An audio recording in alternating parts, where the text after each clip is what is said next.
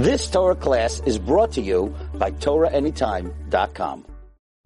Parashat Mishpatim, the Or HaChaim has very important lessons. We're going to start with the first. The Or HaChaim explains on the pasuk, on the first pasuk, ve'ele mishpatim asher tasim lifneim. These are the laws that you should put in front of you. What is asher tasim lifneim? That you should put in front of you. So the first one should be that you should buy Eved Ivri. Notice every single word. Kitikne Eved Ivri. Sheshanim Yavot. Six years he should work. Ubashevi'it Yetzel Achov Shichinam. And the seventh he should go out for to the freedom for free. So what, these this is the first one out of all. Why? Says the Or HaChaim HaKadosh. Al pi derech remez. What is this pasuk talking about? It's talking about a person's own personal avodat Hashem, service of life. The one thing he has to have in mind, wherever he goes, whenever he goes. כי התורה תצווה לשים לפניו בתמידות את הדברים האלו בין עיניו. That he should put them always in front of him. That he has Eved Ivri. He has a Jewish slave. Okay? How do you have that in your mind all the time?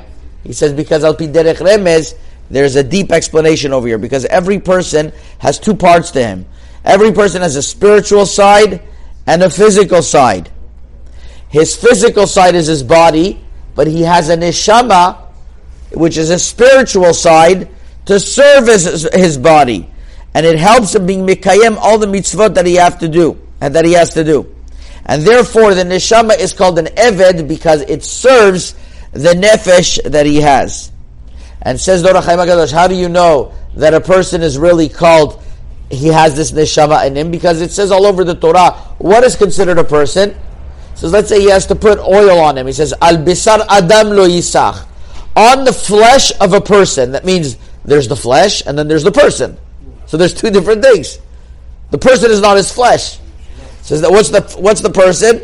It says it says it's it's the neshama. And what's the neshama? It's an eved to himself. So kitikne, when you come into, into this world and you get for yourself a, a, a, a, neshama, which is an eved, ivri to something that's over, to something that's eventually going to go away, which is your body.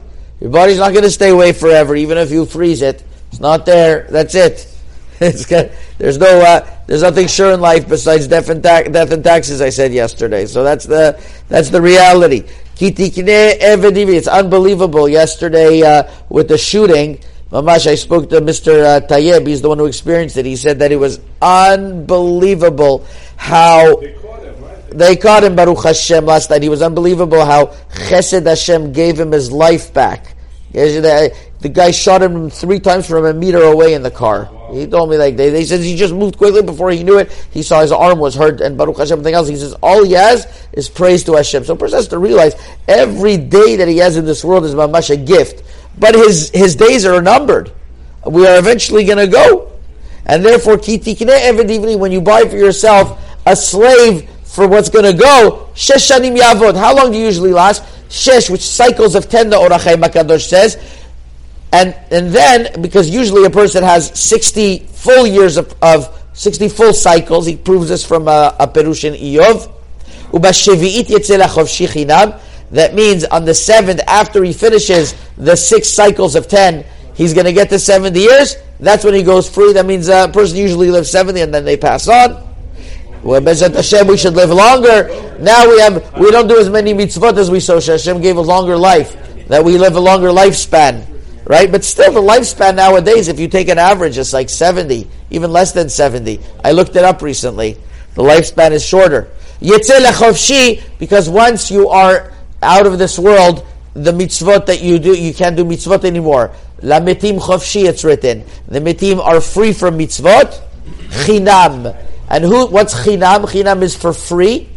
Free over here means the samech mem, the Yetzer Hara, because he's the one that's going to take you out, that is going to take you out of this world. The Satan in many places in the Zohar Kadosh is called free. So says that says the Or HaChaim Kadosh, unbelievable. What should you put in front of you? What should you remember the whole time? You should remember that you have a neshama that's there to serve you, and you have a limited amount of time. Take advantage that that neshama should help you do mitzvot. That you should go out in this world properly. Continues the Or HaChaim Kadosh. What happens to the sla- what happens to the slave?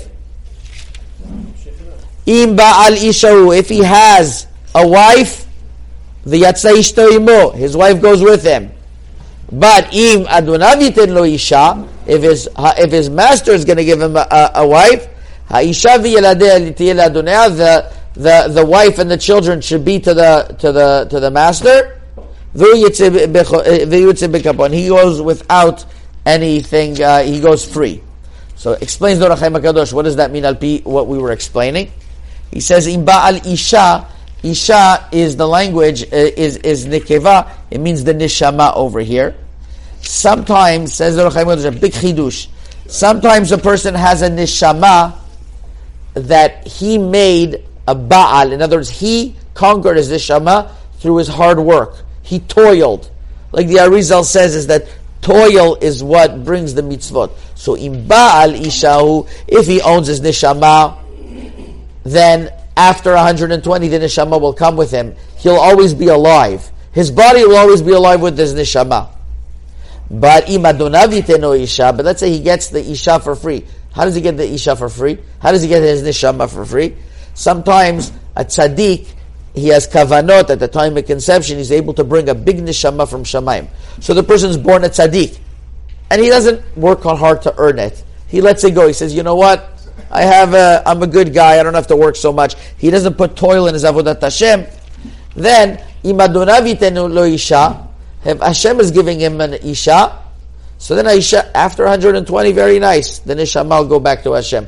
Haisha v'yeladet goes back, but he's going to go without. He's not. His body is never going to be able to acquire that neshama proper. One more pshat from the Orach Kadosh, as it's written it's written, uh, it's more important than Kaddish. It's more important than Kaddish. One more Pshat Torah Kadosh. It says like this: When a person goes into exile, it's written that that uh, uh, when a person uh, hits somebody else, so so so he goes to so so it says he goes into he goes in he, he if he kills him then he goes, uh, then, then Alenu, he has capital punishment. But if it's not on purpose, Vasher lot tzada, let's say he didn't plan, Elohim inal and Hashem made it happen that he killed. He has to go to exile. He has to go to Galut. Rachem HaKadosh is bothered. Why does it say twice? That he didn't plan on it, and Hashem didn't and Hashem didn't uh, didn't plan on it. So here the Rachem Hakadosh something very interesting. Says the Rachem Hakadosh, when a per is coming to be miramez, mina shamayim da mitgalgeli desisharag nefesh, a person who killed by accident should have realized that he was obligated to go into exile on his own. He didn't have to wait for Hashem to punish him to make him have to go into exile. He should have realized it. that he was on his own chayav galut. That's why the Or HaChaim HaKadosh himself went into self-imposed exile. It's known. He went himself into galut. So too, the Gaon Mivilna went into galut because they they realized that they had sins that they had to go to galut on its own. But here, the guy didn't realize. He thinks he's okay. That's our problem in life, that we think that we're okay, we don't have to do any teshuvah, we don't have to rectify ourselves. Then, Hashem is going to send him galut. It says the Or HaChaim HaKadosh, What's the amount of time a person has to stay in Galut? It's till the Kohen Gadol dies. Nobody knows when he's going to die. So for a one person, it'll be five years, one person two years, one person 20 years. Why? Because this person was Chayav Galut twice on what he should have. One that he didn't realize was supposed to go to Galut, was supposed to go to Galut.